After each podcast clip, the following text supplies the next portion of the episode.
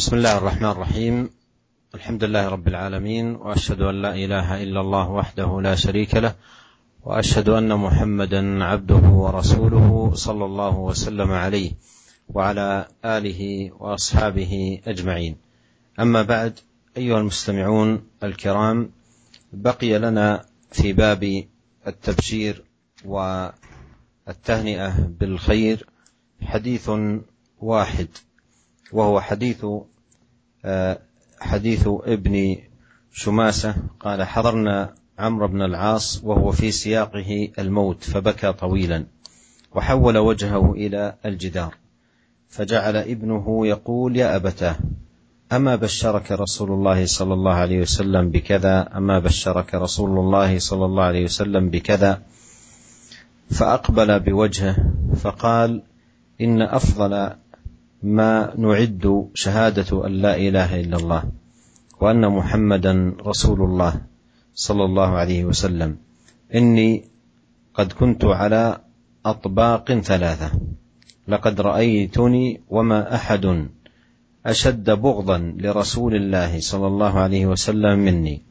ولا أحب إلي من أن أكون قد استمكنت منه فقتلته. فلو مت على تلك الحال لكنت من أهل النار. فلما جعل الله الإسلام في قلبي أتيت النبي صلى الله عليه وسلم فقلت ابسط يمينك فلأبايعك. فبسط يمينه فقبضت يدي. فقال ما لك يا عمرو؟ قلت أردت أن أشترط. قال تشترط بماذا؟ قلت أن يغفر لي. أما علمت أن الإسلام يهدم ما كان قبله وأن الهجرة تهدم ما كان قبلها وأن الحج يهدم ما كان قبله وما كان أحد أحب إلي من رسول الله صلى الله عليه وسلم ولا أجل في عيني منه وما كنت أطيق أن أملأ عيني منه اجلالا له. ولو سئلت أن أصفه ما أطقت لأني لم أكن أملأ عيني منه. ولو مت على تلك الحال لرجوت أن أكون من أهل الجنة. ثم ولينا أشياء ما أدري ما حالي فيها. فإذا أنا مت فلا تصحبني نائحة ولا نار. فإذا دفنتموني فشنوا علي التراب شنا.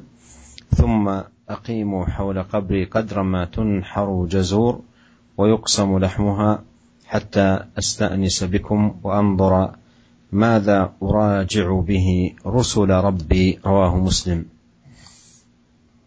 قوله شن روي بالشين المعجمة وبالمهملة أي صبوا صبوه قليلا قليلا.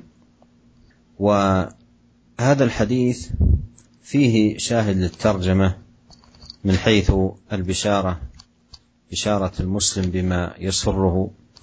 ولهذا قال ابن عمرو لوالده يا أبتاه أما بشرك رسول الله صلى الله عليه وسلم بكذا؟ أما بشرك رسول الله صلى الله عليه وسلم بكذا؟ فذكر له ما كان من النبي صلى الله عليه وسلم من تبشير لعمرو. وهذا يستفاد منه أن من هدي الإسلام تبشير المرء بما يسره لأن النبي صلى الله عليه وسلم كما في هذا الحديث بشر عمرو بن العاص كما آه كما هو واضح في قوله بشرك بكذا بشرك بكذا. ومن فوائد هذا الحديث توقير الصحابة العظيم لرسول الله صلوات الله وسلامه وبركاته عليه. وفوائد هذا الحديث لطف النبي صلى الله عليه وسلم وحسن أخلاقه وتعامله ويسره في دعوة الدعوة إلى الله ورفقه بالمدعوين.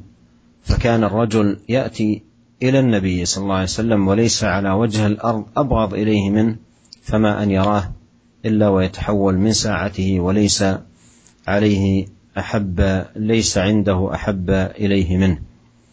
ومن فوائد هذا الحديث النهي عن النياحة ومصاحبة الميت بذلك أو بالنار أو نحو ذلك كما قال فلا تصحبني نائحة ولا نار إلى غير ذلك من فوائد هذا الحديث والشاهد منه للترجمة استحباب بشارة المسلم بما يسره Setelah beliau mengucapkan segala puji bagi Allah dan beliau bersyahadat bahwa tidak ada ilah yang berhak disembah kecuali Allah dan bahwasanya Nabi Muhammad adalah utusannya. Dan beliau bersalawat kepada Rasulullah, demikian pula kepada keluarganya dan para sahabatnya. beliau berkata, para pendengar sekalian yang berbahagia, uh, tersisa uh, kita masih berada di bab tentang memberikan kabar gembira kepada seorang mukmin. Dan tersisa satu hadis saja yaitu hadis Ibnu Shumasah di mana ia berkata, kami pernah datang kepada Amr bin Al-As radhiyallahu anhu yang ketika itu tengah menghadapi kematian. Maka dia menangis yang panjang dan dia palingkan wajahnya ke dinding. Sehingga putranya berkata, wahai bapakku, bukankah Rasulullah SAW telah menyampaikan berita gembira kepadamu dengan sesuatu? Bukankah Rasulullah SAW telah menyampaikan berita gembira kepadamu dengan sesuatu? Maka dia menghadapkan wajahnya seraya berkata, Sesungguhnya sebaik-baik yang kita persiapkan adalah kesaksian bahwa tidak ada ilah yang berhak diibadahi selain Allah dan bahwasannya Muhammad adalah Rasulullah. Sesungguhnya aku berada di tiga tingkatan. Aku telah menyadari tidak ada seorang pun yang telah membenci Rasulullah SAW daripada aku. Dan tidak ada yang lebih aku sukai daripada mendapatkan kesempatan yang baik sehingga aku dapat membunuh beliau. Seandainya aku mati dalam keadaan seperti itu, pasti aku termasuk penghuni api neraka. Tapi setelah Allah menanamkan Islam di dalam hatiku, aku mendatangi Nabi Shallallahu Alaihi Wasallam. Lalu kukatakan, ulurkan tangan kananmu supaya aku dapat membayatmu. Maka beliau pun mengulurkan tangan kanan beliau. Tetapi aku menahan tanganku, maka beliau bertanya, ada apa denganmu, hai Amr? Aku menjawab, Aku ingin mengajak, mengajukan sebuah syarat. Persyaratan apa kata Rasulullah? Aku jawab, yaitu supaya diampuni dosa-dosaku. Beliau bersabda, tidakkah engkau mengetahui bahwa Islam menghapus dosa-dosa yang terjadi pada masa lampau? Dan hijrah itu dapat menghapuskan dosa-dosa yang pernah terjadi di masa lampau. Dan haji pun dapat menghapus dosa-dosa yang pernah dilakukan sebelumnya. Setelah itu tidak ada seorang pun yang lebih aku cintai melebihi Rasulullah SAW. Dan tidak ada seorang pun yang lebih agung di mataku melebihi beliau. Dan aku tidak mampu untuk memandang beliau dengan kedua mataku, karena aku sangat mengagungkan beliau. Seandainya aku diminta untuk menyebutkan sifat-sifat beliau, misalnya aku tidak mampu melakukannya, karena aku tidak mengetahui banyak tentang beliau dengan kedua mataku ini. Artinya, ya kedua mataku tak pernah memenuhi untuk memandangnya beliau secara utuh. Seandainya aku meninggal dunia dalam keadaan seperti itu, maka aku sangat ya berharap bisa masuk, bisa termasuk menjadi penghuni surga. Selanjutnya, ketika aku memegang beberapa jabat jabatan, yang aku tidak tahu bagaimana keadaan diriku selama menjabatnya. Jika aku mati, maka janganlah mengiring, mengiringku dengan ratapan dan api, dan jika kalian menguburku, maka timbunlah aku dengan tanah. Lalu berdirilah kalian di sekitar kuburku selama tukang jagal menyembelih seekor unta dan membagikan dagingnya, sehingga aku merasa tenang dengan adanya kalian. Seraya memikirkan apa yang harus aku jawabkan kepada apa apa yang harus aku jawab kepada urusan Robku, kepada utusan Robku. Hadis ini dikeluarkan Imam Muslim. Dan yang dimaksud dengan syunnu artinya yaitu diguyurkan sedikit demi sedikit. Hadis ini kata beliau terdapat padanya syahid yaitu saksi terhadap uh, bab yang sedang kita bahas yaitu memberikan kabar gembira kepada seorang muslim terhadap apa yang membuat ia gembira. Oleh karena itu Abdullah bin Amr uh, ibnu Amr dia berkata kepada ayahnya, ya bukankah Rasulullah SAW sudah memberikan kepada engkau kabar gembira begini dan begitu? Ya sehingga dari sini kita bisa ambil faidah bahwa termasuk petunjuk Islam yaitu memberikan kabar gembira kepada seseorang ya dalam perkara-perkara yang membuat ia senang dengannya. Ya karena Nabi Shallallahu Alaihi Wasallam memberikan kabar gembira ya kepada Amr bin bin Al As. Yaitu demikian pula faedah selanjutnya ya, bahwa para sahabat ya sangat mengagungkan Rasulullah Shallallahu Alaihi Wasallam ya dengan pengagungan yang yang luar biasa. Hadis ini juga menunjukkan akan kelembutan Nabi Shallallahu Alaihi Wasallam dan baiknya akhlak beliau serta baiknya tata cara muamalah beliau ya dan bagaimana Nabi Shallallahu Alaihi Wasallam berdakwah kepada Allah dengan penuh kelembutan, ya dan akhlak yang mulia.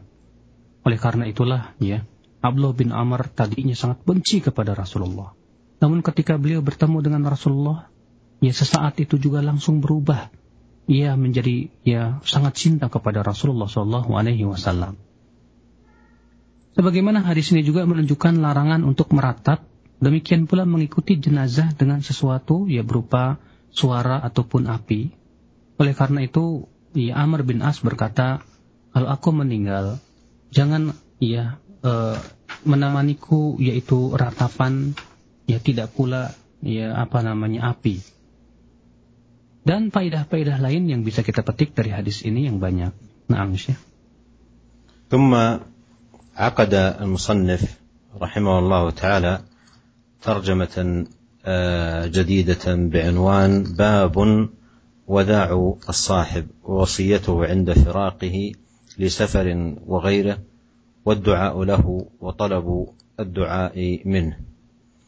وهذه الوصية تجمع جملة من المعاني فيما يتعلق بالرفيق والصاحب عند وداعه وأن الوداع يكون حسن التوديع بالكلمات الطيبة والألفاظ الحسنة ووصيته بما يحتاج إليه من أمور دينه ودنياه والدعاء له بالعافية والسلامة. فهذا هدي الإسلام وأدب من آدابه العظام. وأورد رحمه الله تعالى في أول ذلك قول الله سبحانه وتعالى ووصى بها إبراهيم بنيه ويعقوب يا بني إن الله اصطفى لكم الدين فلا تموتن إلا وأنتم مسلمون. أم كنتم شهداء إذ حضر يعقوب الموت إذ قال لبنيه ما تعبدون من بعدي؟ قالوا نعبد إلهك وإله آبائك إبراهيم وإسماعيل وإسحاق إلها واحدا ونحن له مسلمون. وهذه الآيات الكريمة فيها وصايا عظيمة. أولا من نبي الله سبحانه وتعالى إبراهيم ثم من ابنه يعقوب. فإبراهيم وصى بها بنيه ويعقوب أيضا وصى بنيه بالوصية نفسها. وقبل هذه الآية قال الله سبحانه وتعالى إذ قال له أي لإبراهيم ربه أسلم. قال أسلمت لرب العالمين. فهذا الاستسلام لله توحيدا وإخلاصا وطاعة لله هو وصية إبراهيم الخليل عليه السلام لبنيه. فالضمير في قوله وصى بها أي بهذا هذه الحنيفية السمحة هذا الاستسلام والانقياد لله سبحانه وتعالى اخلاصا وتوحيدا وصى بها إبراهيم بني ويعقوب. يا بني أي كل منهما خاطب بنيه بهذا الخطاب اللطيف إن الله اصطفى لكم الدين. أي اجتباه. فلا تموتن إلا وأنتم مسلمون. فلا تموتن إلا وأنتم مسلمون. أي مستسلمون لله منقادون لأمره. ومعنى لا تموتن إلا وأنتم مسلمون أي حافظوا على الإسلام حياتكم حتى إذا أتتكم الوفاة في أي لحظة تأتكم وأنتم على الإسلام. قال الله جل وعلا آه إن الله اصطفى لكم الدين فلا تموتن إلا وأنتم مسلمون. أم كنتم شهداء؟ أي حضور. إذ حضر يعقوب الموت أي أتته مقدمات الموت. فقال لبنيه موصيا لهم وناصحا ما تعبدون من بعدي؟ فأجابوه بما قرت به عينه عليه السلام. فقالوا نعبد إلهك وإله آبائك إبراهيم وإسماعيل وإسحاق إلها واحدا أي مخلصين له الدين لا نشرك به شيئا ولا نجعل معه عدلا ونحن له مسلمون أي مستسلمون منقادون. وهذا فيه جمع بين التوحيد في قوله نعبد إلهك وإله آبائك والعمل في قوله ونحن له مسلمون. وهذا فيه أهمية الوصية بذلك ولا سيما وصية الأبناء وتربيتهم على هذا التوحيد والإخلاص والعبادة لله تبارك وتعالى. فهذه أعظم فهذا أعظم أمر يربي الأب ابنه عليه ويوصيهم به. Lalu kemudian Al-Imam An-Nawawi rahimahullah membuka bab baru yaitu bab yang ke-96 yaitu bab memberi ucapan selamat dan pesan kepada sahabat ketika akan berpisah ya bepergian atau lainnya serta mendoakannya dan meminta didoakan olehnya. Ya tentunya wasiat yang diberikan kepada orang yang hendak meninggalkan temannya tersebut yaitu mencakup kalimat-kalimat yang berhubungan dengan apa yang diperlukan oleh orang yang hendak bersafar dan yang ditinggal pula. Dan tentunya juga ya hendaknya memberikan selamat perpisahan itu dengan kalimat-kalimat yang baik dan apa yang dibutuhkan dari urusan-urusan agama dan dunia juga diberikan dengan memberikan doa-doa dengan keselamatan ya. Dan ini merupakan kata beliau petunjuk Islam dan adab-adabnya yang mulia. Lalu beliau membawakan firman Allah Ta'ala ووصى بها إبراهيم بنيه ويعقوب يا, بن يا بني إن الله اصطفى لكم الدين فلا تموتن إلا وأنتم إلا وأنتم مسلمون dan Ibrahim telah mewasiatkan ucapan itu kepada anak-anaknya. Demikian pula Yakub. Ibrahim berkata, "Hai anak-anakku, sesungguhnya Allah telah memilih agama ini bagimu, maka janganlah kamu mati kecuali dalam memeluk agama Islam." أم كنتم شهداء إذ حضر يعقوب الموت إذ قال لبنيه ما تعبدون من بعدي قالوا نعبد إلهك وإله آبائك إبراهيم وإسماعيل وإسحاق إلها واحدا ونحن له مسلمون Ya, adakah kamu hadir ketika Yakub kedatangan tanda-tanda kematiannya? Ketika ia berkata kepada anak-anaknya, apa yang kamu sembah sepeninggalku nanti? Mereka menjawab, kami akan beribadah kepada Rabbmu dan Rabb nenek moyangmu, yaitu Ibrahim, Ismail, dan Ishak, yaitu Rabb yang Maha Esa, dan kami hanya tunduk patuh kepadanya. Surat Al-Baqarah ayat 132 sampai 133. ayat ini kata beliau terdapat wasiat-wasiat yang agung sekali. Di mana ini adalah merupakan wasiat Nabi Allah yaitu Ibrahim dan Yakub dengan wasiat yang sama. Ya, di mana sebelum ayat ini Allah berfirman, "Idz qala lahu rabbu aslim." Ya, ingatlah ketika Robnya berkat berfirman kepadanya, Aslim, ya masuk Islamlah. Artinya, ya hendaklah kamu istislam. Menyerahkan diri dengan mentauhidkan kepada Allah, mengikhlaskan juga. Ya, di mana ini berisi wasiat tentang apa? Ya, supaya ia betul-betul mentauhidkan Allah Subhanahu wa taala. Ya. Di mana wasiat itu adalah untuk supaya berpegang kepada Hanifiyah apa itu? Yaitu agama yang lurus. Demikian pula ketundukan, kepatuhan, dan istislam, ya, penyerahan diri yang total kepada Allah Subhanahu wa taala. Ya, di mana Nabi Ibrahim alaihissalatu wassalam, demikian pula Nabi Yakub, ia memberikan wasiat. Ya, ia berkata, "Wahai anakku, sesungguhnya Allah telah memilihkan untuk kamu agama. Maka jangan kalian meninggal dunia ya kecuali dalam kalian keadaan kalian mas dalam keadaan kalian Islam ya artinya ya beliau mengajak bicara anak-anaknya. Itu bahwa Allah ya memilihkan untuk kalian agama yang paling Allah Subhanahu wa taala cintai. Maka jangan kalian ya meninggal dunia kecuali kalian dalam keadaan betul-betul menyerahkan diri secara total kepada Allah Subhanahu wa taala. Dan makna fala tamutunna illa wa antum muslimun artinya jagalah Islam ini. Ya sungguh-sungguhlah untuk menjaga keislaman sampai ya kamu meninggal dunia. Lalu Allah juga berfirman, Am kuntum syuhada. Ya, ataukah kalian ya hadir dan menyaksikan ya ketika Nabi Yakub telah hadir kepadanya ya tanda-tanda kematiannya. Ya, lalu Nabi Yakub berkata, "Wahai anakku, ya apa yang nanti setelah kamu aku meninggal dunia, apa yang apa, apa, apa yang akan kalian sembah nanti?" Rupanya anak-anak mereka menjawab dengan sesuatu yang membuat ayah mereka gembira. Ya, apa kata mereka? Na'budu ilahaka wa ilaha abaika Ibrahim wa Ismail. Ya kami akan beribadah kepada ilahmu dan ilah nenek moyangmu yaitu Ibrahim, Ismail dan Ishak, ilah yang satu. Artinya mengikhlaskan agama ini hanya kepada Allah. Kami tidak akan pernah mempersekutukan Allah. Kami tidak akan pernah menjadikan untuk Allah tandingan-tandingan. Ya, dan ayat ini menunjukkan bahwa ya e, wasiat tersebut terdapat padanya penggabungan antara tauhid dan amal.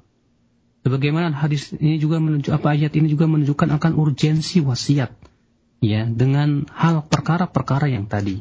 Terlebih wasiat tersebut kepada anak-anak ini merupakan pendidikan yang paling agung sekali yang diberikan oleh seorang ayah kepada anaknya. قال رحمه الله تعالى واما الاحاديث فمنها حديث زيد بن ارقم رضي الله عنه الذي سبق في باب إكرام أهل بيت رسول الله صلى الله عليه وسلم. قال قام رسول الله صلى الله عليه وسلم فينا خطيبا فحمد الله وأثنى عليه ووعظ وذكر ثم قال أما بعد ألا أيها الناس إنما أنا بشر يوشك أن يأتي رسول ربي فأجيب وأنا تارك فأجيب وأنا تارك فيكم ثقلين. أولهما كتاب الله فيه الهدى والنور فخذوا بكتاب الله واستمسكوا به فحث على كتاب الله ورغب فيه ثم قال وأهل بيتي أذكركم الله في أهل بيتي رواه مسلم وقد سبق بطوله.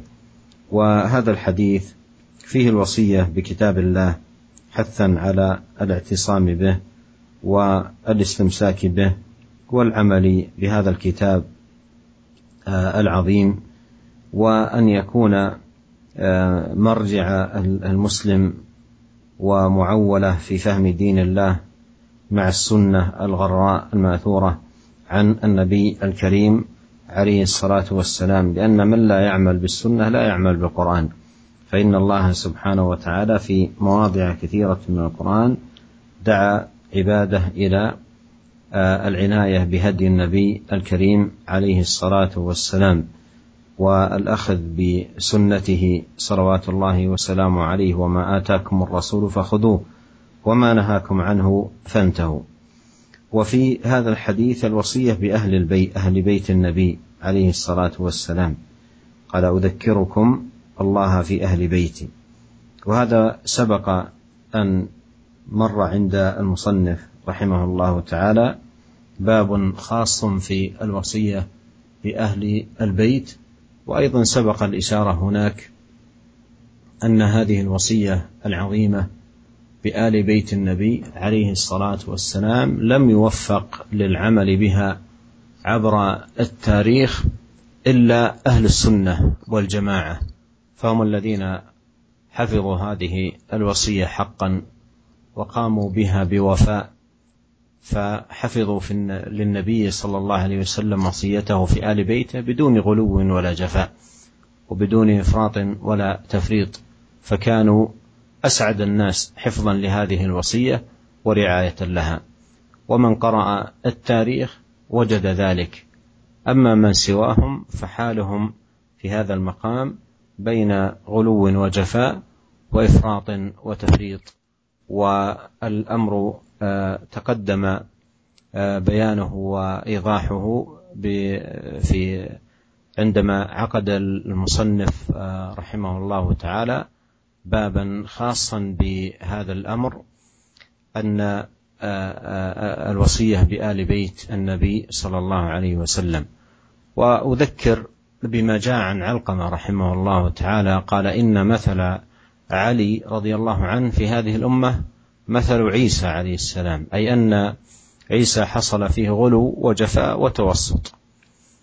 و من الناس من غلوا فيه فاتخذوه إلها ومنهم من جفوا فيه والعياذ بالله فادعوا أنه ابن بغي ومنهم من كان وسطا في ذلك وأهل السنة آه، كانوا في علي رضي الله عنه أهل وسطية واعتدال لا غلو ولا جفاء ولا افراط ولا تفريط وهذا من نعمه الله سبحانه وتعالى ومنه عليهم Kemudian beliau membawakan hadis-hadis dalam masalah ini diantaranya itu hadis Zaid bin Arqam yang telah berlalu di dalam bab menghormati ahli bait Rasulullah Shallallahu Alaihi Wasallam. Di mana ia berkata, Rasulullah Shallallahu Alaihi Wasallam berdiri di tengah-tengah kami seraya berkhutbah. Beliau menyampaikan pujian dan sanjungan kepada Allah serta memberikan nasihat dan peringatan. Setelah itu beliau bersabda, Selanjutnya ketahuilah, wahai sekalian manusia, Sesungguhnya aku ini adalah manusia biasa, yang barangkali utusan Robku yaitu malaikat maut hampir datang dan aku akan menerimanya. Aku meninggalkan untuk kalian dua hal yang berat. Pertama adalah kitabullah yaitu Al-Quran, yang di dalamnya penuh dengan petunjuk dan cahaya. Maka ambillah dan peganglah teguh-teguh kitabullah itu. Beliau memerintahkan untuk selalu berpegang teguh kepada kitabullah dan menganjurkan untuk memahaminya. Lalu beliau bersabda, dan ahli baitku yaitu keluargaku. Aku mengingatkan kalian agar bertakwa kepada Allah terhadap ahli baitku. Aku ingatkan kalian agar bertakwa kepada Allah terhadap ahli, ahli baitku. Dikeluarkan oleh Imam Muslim. Hadis ini kata beliau terdapat padanya wasiat untuk berpegang kepada ya kitabullah. Untuk senantiasa berpegang teguh dengannya dan mengamalkannya. Bahkan menjadikannya sebagai rujukan dalam memahami agama Allah subhanahu wa ta'ala yang tentunya disertai dengan sunnah Nabi Shallallahu Alaihi Wasallam. Karena orang yang tidak mengamalkan sunnah berarti ia tidak mengamalkan Al-Quran. Bukankah Allah Taala ya di dalam Al-Quran sering kali mengajak ya manusia untuk berpegang kepada dan mengambil apa yang diperintahkan oleh Rasulullah Shallallahu Alaihi Wasallam. Ya Allah berfirman wa ma'atakumur rasulu fakhuduh wa manahakum anhu fantahu apa-apa yang diperintahkan oleh Rasul maka ambillah dan apa-apa yang dilarang oleh Rasul maka tinggalkan. Bagaimana dalam hadis ini kata beliau, itu wasiat untuk menghormati keluarga Rasulullah SAW, ahli bait Rasulullah. Ya, makanya beliau bersabda, "Udzakirukum fi ahli baiti." Aku ingatkan kalian terhadap ahli baitku. Dan telah uh, lewat kata beliau bab yang khusus tentang masalah ini dan telah kita isyaratkan dan jelaskan pada waktu itu tentang wasiat yang agung ini. Namun, ya, tidak ada kelompok dalam Islam yang diberikan oleh Allah taufik untuk mengamalkan wasiat Rasulullah untuk menghormati ahlul bait kecuali ahlu sunnah. Sepanjang masa tidak ada yang ya melaksanakan dengan baik kecuali ahlu sunnah saja. Ya, mereka lah yang betul-betul melaksanakan uh, wasiat Rasulullah SAW ini dengan sebaik-baiknya, ya dengan tanpa berlebihan ataupun ya tanpa pula melecehkan. Mereka orang yang paling berbahagia dengan mengamalkan wasiat ini. Ya, siapa saja yang membaca sejarah, ia akan mendapatkan hal itu. Adapun selain ahlu sunnah, ia biasanya tidak lepas dari dua. Yang pertama yaitu berlebih-lebihan. Atau yang kedua yaitu meremehkan, melecehkan. Dan telah kita ya jelaskan terdahulu pada waktu kita membahas yaitu tentang bab menghormati alul bait. Dan di sini saya ingin mengingatkan kata beliau yaitu sebuah perkataan Al-Qamah ya bahwa perumpamaan Ali bin Abi Thalib itu sama dengan Isa bin Maryam. Artinya, ya Nabi Isa alaihissalam ada yang bersikap berlebih-lebihan kepada Nabi Isa sehingga menganggapnya sebagai Tuhan dan ada yang menganggapnya leceh dan remeh ya sehingga dia di, apa beliau dianggap sebagai anak zina. Demikian pula ya, terhadap Ali bin Abi Thalib ada yang sampai menganggapnya ya sebagai Tuhan berlebih-lebihan kepada Ali bin Abi Thalib ada juga yang melecehkan Ali bin Abi Thalib sehingga mengkafirkannya. Adapun ahlu sunnah wal jamaah, ya diberikan oleh Allah taufik, ya di mana ahlu sunnah tengah-tengah, ya mereka menghormati Ali bin Abi Thalib, mereka sangat menghormati ahlul bait, ya, namun tidak dengan berlebih-lebihan, ya tidak pula dengan cara melecehkan. Dan ini tentunya merupakan nikmat yang Allah berikan kepada ya mereka. Nah, Syekh. أورد رحمه الله تعالى حديث أبي سليمان مالك بن الحويرث رضي الله عنه قال أتينا رسول الله صلى الله عليه وسلم ونحن شبيبة متقاربون أي في السن فأقمنا عنده عشرين ليلة وكان رسول الله صلى الله عليه وسلم رحيما رفيقا. فظن أن قد اشتقنا أهلنا فسألنا عمن تركنا من أهلنا فأخبرناه فقال ارجعوا إلى أهليكم فأقيموا فيهم. فأقيموا فيهم وعلموهم ومروهم وصلوا صلاة كذا في حين كذا وصلوا كذا في حين كذا فحضرت الصلاة فل فإذا حضرت الصلاة فليؤذن لكم أحدكم وليؤمكم أكبركم متفق عليه. زاد البخاري في رواية الله وصلوا كما رأيتموني أصلي. قوله رحيما رفيقا روي بفاء وقاف وروي بقافين رقيقا. وهذا الحديث فيه بيان كمال آه، وجمال رحمة النبي صلى الله عليه وسلم ورفقه وأنه أرحم الناس وأرفقهم صلوات الله وسلامه عليه. وفيه حسن تعليمه وجمال وصيته وجمال رفقه بالشباب وتلطفه عليه الصلاة والسلام معهم وأيضا إحساسه بظروفهم وأمورهم ومشاعرهم لأن آه، مالك رضي الله عنه قال فظن أي النبي صلى الله عليه وسلم أن قد اشتقنا أهلنا. فهذا فيه شعور بمشاعر الشباب وأمورهم والوقوف آه، معهم وحسن آه، توجيههم. ثم أوصاهم النبي صلى الله عليه وسلم بهذه الوصية وكان جماع هذه الوصية الحث على الصلاة والمحافظة عليها. أولا من حيث الوقت صلوا كذا في حين كذا. وثانيا من حيث الاتباع والاقتداء قال صلوا كما رأيتموني أصلي. Kemudian beliau membawakan hadis Abu Sulaiman Malik bin Al-Huairis, semoga Allah meridainya, ia berkata, kami beberapa beberapa orang pemuda yang sangat akrab mendatangi Rasulullah Shallallahu Alaihi Wasallam. Ya kami beberapa pemuda yang uh, umurnya saling berdekatan dan waktu itu mendatangi Rasulullah Shallallahu Alaihi Wasallam. Lalu kami tinggal di tempat beliau selama 20 hari lamanya. Rasulullah Wasallam adalah yang sangat penyayang, lagi lemah lembut.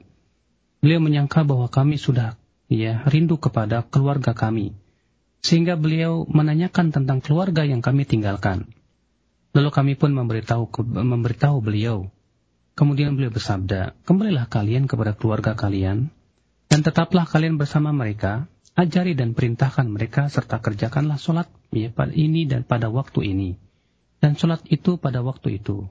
Sehingga apabila datang waktu sholat, maka hendaklah salah seorang di antara, di antara kalian mengumandangkan adan, dan hendaklah orang yang paling tua di antara kalian yang menjadi imam bagi kalian. Muttafaqun alaih.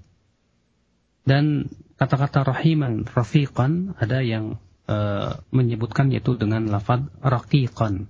Ya, saya penyayang lagi lembut kepada ya manusia. Di dalam hadis ini terdapat penjelasan bagaimana keindahan kasih sayang Nabi Shallallahu Alaihi Wasallam. Ya bahwa beliau adalah manusia yang paling sayang kepada manusia. Ya, Beliau juga mempunyai apa namanya tata cara yang sangat bagus sekali dalam mengajarkan dan bagaimana keindahan kelembutan beliau terutama kepada para pemuda dan bagaimana ya Rasulullah SAW ikut merasakan ya keadaan-keadaan para pemuda dan apa namanya eh, perasaan-perasaan mereka. Oleh karena itulah eh, ketika Malik berkata ya fadhanna ya anna anna qad ishtaqna maka beliau pun menyangka bahwa kami sudah merasa rindu kepada ya keluarga kami. Ini menunjukkan bahwa Nabi Shallallahu Alaihi Wasallam betul-betul merasakan apa yang dirasakan oleh para pemuda tersebut. Ya, lalu beliau pun memberikan bimbingan-bimbingan yang terbaik. Ya, di mana beliau memberikan wasiat-wasiat, di mana wasiat itu berisi apa? Ya, untuk melaksanakan sholat. Ya, dari sisi apa? Dari sisi waktunya di mana beliau bersabda, sholatlah di waktu ini, sholatlah begini di waktu ini, sholatlah begitu di waktu itu. Demikian pula beliau mengajarkan dari sisi iktidak, yaitu dari sisi contoh. Ya, oleh karena itu dalam riwayat Imam Bukhari tambahkan, wasallu kama ra'aitumuni usalli. Sholatlah kalian sebagaimana kalian melihat aku sholat. Nah, Syekh. ثم أورد رحمه الله حديث عمر بن الخطاب قال استأذنت النبي صلى الله عليه وسلم في العمرة فأذن وقال لا تنسانا يا أخي من دعائك فقال كلمة ما يسرني أن لي بها الدنيا. وفي رواية قال أشركنا يا أخي في دعائك رواه أبو داود والترمذي وقال حديث حسن صحيح وهذا الحديث فيه آه، طلب الدعاء من المسافر ويكون القصد بذلك نفع الداعي وانتفاع المدعو له بحيث يكون آه، آه، المسلم في سفره والدعوة مستجابة يدعو لنفسه ويدعو لإخوانه والملك يقول ولك بمثل ذلك. ففي هذا أن المسافر يتنبه إلى اهميه هذا الامر الدعاء لنفسه والدعاء لاخوانه المسلمين. Kemudian beliau membawakan hadis Amr Umar bin Al-Khattab radhiyallahu anhu ia berkata Aku pernah meminta izin kepada Nabi Shallallahu alaihi wasallam untuk melakukan umroh. Maka beliau pun mengizinkan seraya bersabda, "Jangan lupakan kami wahai saudaraku dalam doamu." Dengan demikian itu beliau telah mengatakan satu kalimat yang lebih menyenangkan dariku, diriku daripada mendapatkan kekayaan dunia. Dan dalam riwayat disebutkan bahwa beliau bersabda, "Sertakan kami wahai saudaraku dalam doamu." Diriwayatkan oleh Abu Daud dan Tirmidzi dan Tirmidzi berkata hadis hasan sahih. Hadis ini menunjukkan kata beliau yaitu diperbolehkan meminta doa dari orang yang uh, sedang yang hendak bersafar Di mana tujuannya adalah yaitu untuk orang yang berdoa dan untuk orang yang didoakan. Ya di mana ketika seorang musafir yang sedang bepergian, ya dia mendoakan untuk dirinya dan juga mendoakan untuk saudara-saudaranya. Ya ketika ia mendoakan untuk diri saudara-saudaranya, maka malaikat akan berkata, kamu akan mendapatkan seperti apa yang kamu minta tersebut. Ya. Nah, Syekh. ثم أورد رحمه الله حديث سالم بن عبد الله بن عمر أن عبد الله بن عمر رضي الله عنهما كان يقول للرجل إذا أراد سفرا أدنوا مني حتى أودعك كما كان رسول الله صلى الله عليه وسلم يودعنا. فيقول أستودع الله دينك وأمانتك وخواتيم عملك رواه الترمذي وقال حديث حسن صحيح. قال وعن عبد الله بن يزيد الخطمي الصحابي رضي الله عنه قال كن كان رسول الله صلى الله عليه وسلم إذا أراد أن يودع الجيش قال أستودع الله دينكم وأمانتكم وخواتيم أعمالكم. حديث صحيح رواه أبو داود وغيره بإسناد صحيح. و هذا الحديث والذي قبله فيهما استحباب الدعاء للمسافر والتوديع له فإن النبي صلى الله عليه وسلم كان من هديه مع أصحابه آه، حسن توديعهم وتلطفه صلى الله عليه وسلم معهم. وفيه أيضا استحباب الدعاء للمسافر ولا سيما بهذه الدعوة العظيمة المباركة التي هي من أحسن ما يكون في توديع المسافر بالدعاء له.